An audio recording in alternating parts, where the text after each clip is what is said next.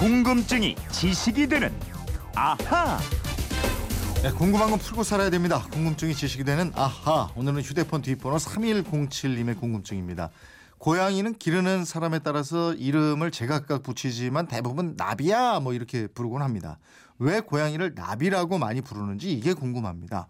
원숭이를 잔나비라고 하는데 잔나비하고 관련이 있습니까? 이러셨는데요. 개를 굉장히 좋아하는데 고양이도 좋아할지는 모르겠습니다.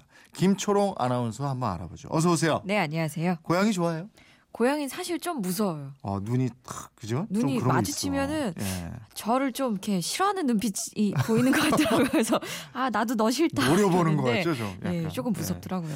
자 우선 원숭이를 잔나비라고 그러잖아요. 예. 특히 나이 드신 분들은 원숭이보다도 잔나비라는 말을 더 많이 쓰시고 그러는데. 그러게요. 예. 뭐 너는 원숭이띠야 이렇게 말씀하시기보다는 뭐 너는 잔나비띠다 이렇게 그렇죠. 하고 예. 또 속담에도 잔나비띠는 재주가 많다 이런 말도 음. 있고요. 또 조심성 없이 경솔하게 행동하는 사람 한테 잔나비 밥짓듯 한다 뭐 이렇게 표현하기도 하고요. 네. 뭐 원숭이 나무에서 떨어진다 이런 속담도 있긴 한데 잔나비를 많이 써왔습니다. 글쎄 왜 원숭이를 원숭이라고 그러지 않고 잔나비라고 그랬을까요? 왜냐하면요 그 원숭이를 부르는 옛 우리말이 납이었습니다. 음. 납. 우리말을 연구해 보면 17세기까지도 원숭이라는 단어가 없었대요. 네. 18세기 들어와서야 한자어인 원성이라는 말을 쓰기 시작했는데요. 이 원성이는 원숭이 원자에다가 원숭이 성자를 씁니다. 예. 그러니까 원성이에서 성의 발음이 승으로 변하고 음. 이 원승이가 다시 원숭이로 변해서 원숭이가 됐다. 이런 말이 있습니다. 네. 그러니까 원숭이라는 예. 말을 쓰기 전까지는 나부로 불렸다는 건데. 예, 예. 그럼 왜 나비 아니고 잔나비라는 이름이 생겼을까요? 그러게요. 근데 원숭이가 네. 굉장히 재빠르고 날쌔잖아요. 네. 동작이 날쌔고 재빠르다는 뜻의 재다. 젠을 나비라는 이름 앞에 붙여서 젠나비로 하다가 네. 이 나비 나비로 변하면서 음. 젠나비가 되고 이 소리가 다시 변화를 겪으면서 잔나비가 된 것인데요. 어. 지금도 잔나비가 아니고 젠나비라고 표현하는 분들 계세요. 어. 그럼 원숭이는 그렇다고 하고 예. 그러면 고양이를 부를 때 왜 고양이를 나비야 나비야 이렇게 부르는 분들이 많은가? 그렇죠. 이 궁금증 한번 풀어보죠. 아니 사실 100% 정확한 얘기가 없더라고요. 네. 그 세종대왕이 뭐 오늘부터 고양이를 나비로 부르자 그렇죠. 이런 것도 아니었고요. 네. 그냥 오래전부터 사람들이 고양이를 나비로 부르면서 구전으로 전해오고 있다고 볼 수 있을 것 같고요. 음. 그래서 어디까지나 뭐 추측 추론일 수밖에 없다는 점을 먼저 좀 말씀드리겠습니다. 뭐 아무래도 그럴 수밖에 없겠죠. 뭐 예. 명쾌한 해답이 있기는 좀 어려운 궁금증일 것 같은데 원숭이를 부르는 잔나비하고 관련이 있을까? 아, 예. 이게 저는 궁금해요. 그 여기저기 나오는 얘기들을 조사해 보니까요. 관련이 있다는 설이 있더라고요. 음. 그 원숭이 하면은 나무 타기 도서잖아요. 네. 긴 팔을 이용해서 아 저기 저나무 저나무 막 음- 옮겨 다니는데 네. 그 원숭이만큼은 아니지만 그래도 원숭이처럼 나무를 잘 타는 동물이 바로 고양이입니다. 어 맞아요. 높은 데 이렇게 싹 소리 없이 올라가서 예. 그 위에 올라가 있고 높은 곳에서 떨어져도 회전하면서 착지도 잘하고 맞아요. 그러는 것 예. 같더라고요. 그러니까 굉장히 또 고양이가 유연하기도 한데요. 네. 원숭이처럼 나무를 잘 타는 걸 보고 원숭이의 옛말인 납을 연상하면서 나비라고 부른 게 아니냐 이런 추측이 있더라고요. 원숭이처럼 나무를 잘 타서 잔나비의 나비 글쎄 그럴 듯도 하고 뭐 아닌 것도 같고 그러네요. 그러면 이거는 어떤지 한번 들어보세요. 그 고양이랑 함께 사는 분들은 잘 아실 텐데 고양이가 움직이는 문체를 굉장히 좋아합니다. 네. 막 쫓아가면서 팔딱팔딱 뛰기도 하고요. 음. 발로 막 잡아채려고 막 쫓아다니는데 네. 그래서 조선시대 화가인 그 단원 김홍도가 그린 황묘 농접도라는 작품이 있습니다. 어, 그 그림을 저희가 지금 모니터에 띄우고 있는데요. 그러게.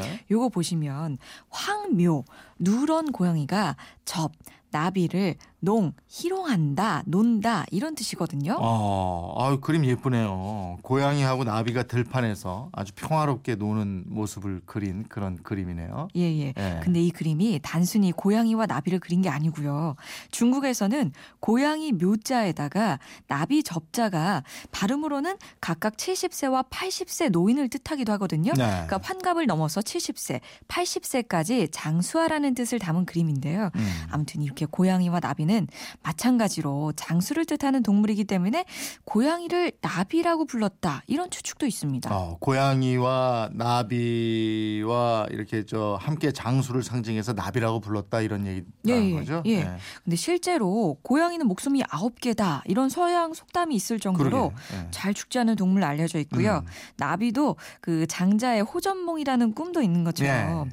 나비는 영원한 생명, 꿈의 전령사 등을 뜻하기도 합니다. 음. 그리고 요즘에는 고양이 집사라는 말이 있을 정도로 뭐 고양이를 키우는 게 아니고 정말 모시고 사는 사람들도 많거든요. 그렇더라고요.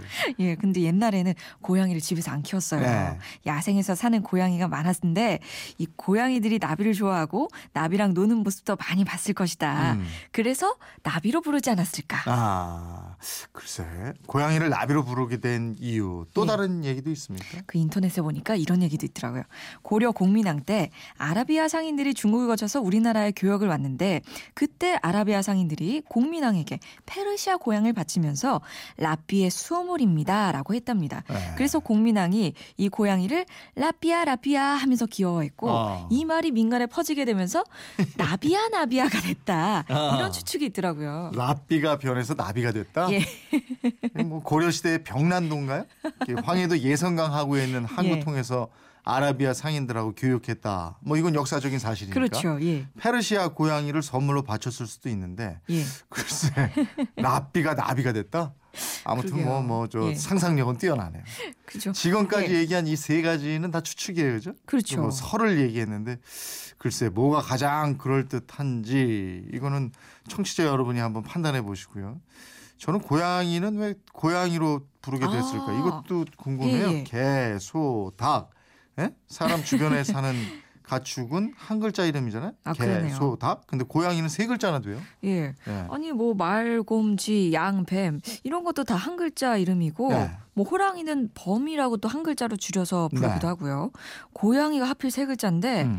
인간하고 좀 안 친해서 그럴 걸까요? 그렇죠? 근데 그것도 아니고 네. 고양이도 사실 이름이 한 글자였어요. 바로 괴입니다. 괴. 음. 우리가 그 글씨를 엉망으로 삐뚤삐뚤 쓰면은 뭐 개발 개발 썼다고 네. 표현하잖아요.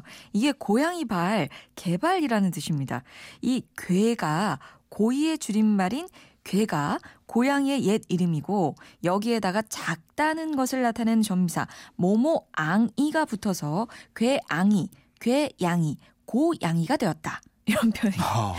변화가 있었다 그럽니다. 아, 몇 분이 그 이유를 또 주셨네요. 예. 8188님인데 저희 할머니께서는 나비인 이유가 고양이 수염이 나비 같아서라고 하셨는데 글쎄요. 이건 너무 단순한가요? 이러셨고. 예, 7488님은 나무나 높은 곳에서 뛰어내릴 때 나비처럼 사뿐하게 착지해서 전해진 말입니다. 이렇게 아. 확신을 가지고 말씀해 주신 분도 있고 아주 뭐 저? 이 게시판에 각종 사설이 난무하고 있습니다. 믿고 싶은 걸 믿어야 할까요? 예, 3107님 어떻게 궁금증이 뭐 완전히 풀리지는 않았겠지만 뭐 이런 몇 가지 설을 저희가 더 전해드립니다. 덕분에 저희도 생각하지 못했던 궁금증 이런 얘기들 의문들 아 이런 건가 하고 생각해볼 기회가 됐습니다. 준비한 선물 보내드리겠고요. 이분 저는 궁금증 호기심 생길 때 어떡합니까? 예, 그건 이렇습니다. 인터넷 게시판 또 MBC 미니 휴대폰 문자 샵 8001번으로 문자 보내주십시오. 짧은 문자 50원, 긴 문자 100원의 이용료 있습니다. 여러분의 호기심, 궁금증 많이 보내주세요. 네, 궁금증이 지식이 되는 아하 김초롱 아나운서였습니다 고맙습니다. 고맙습니다.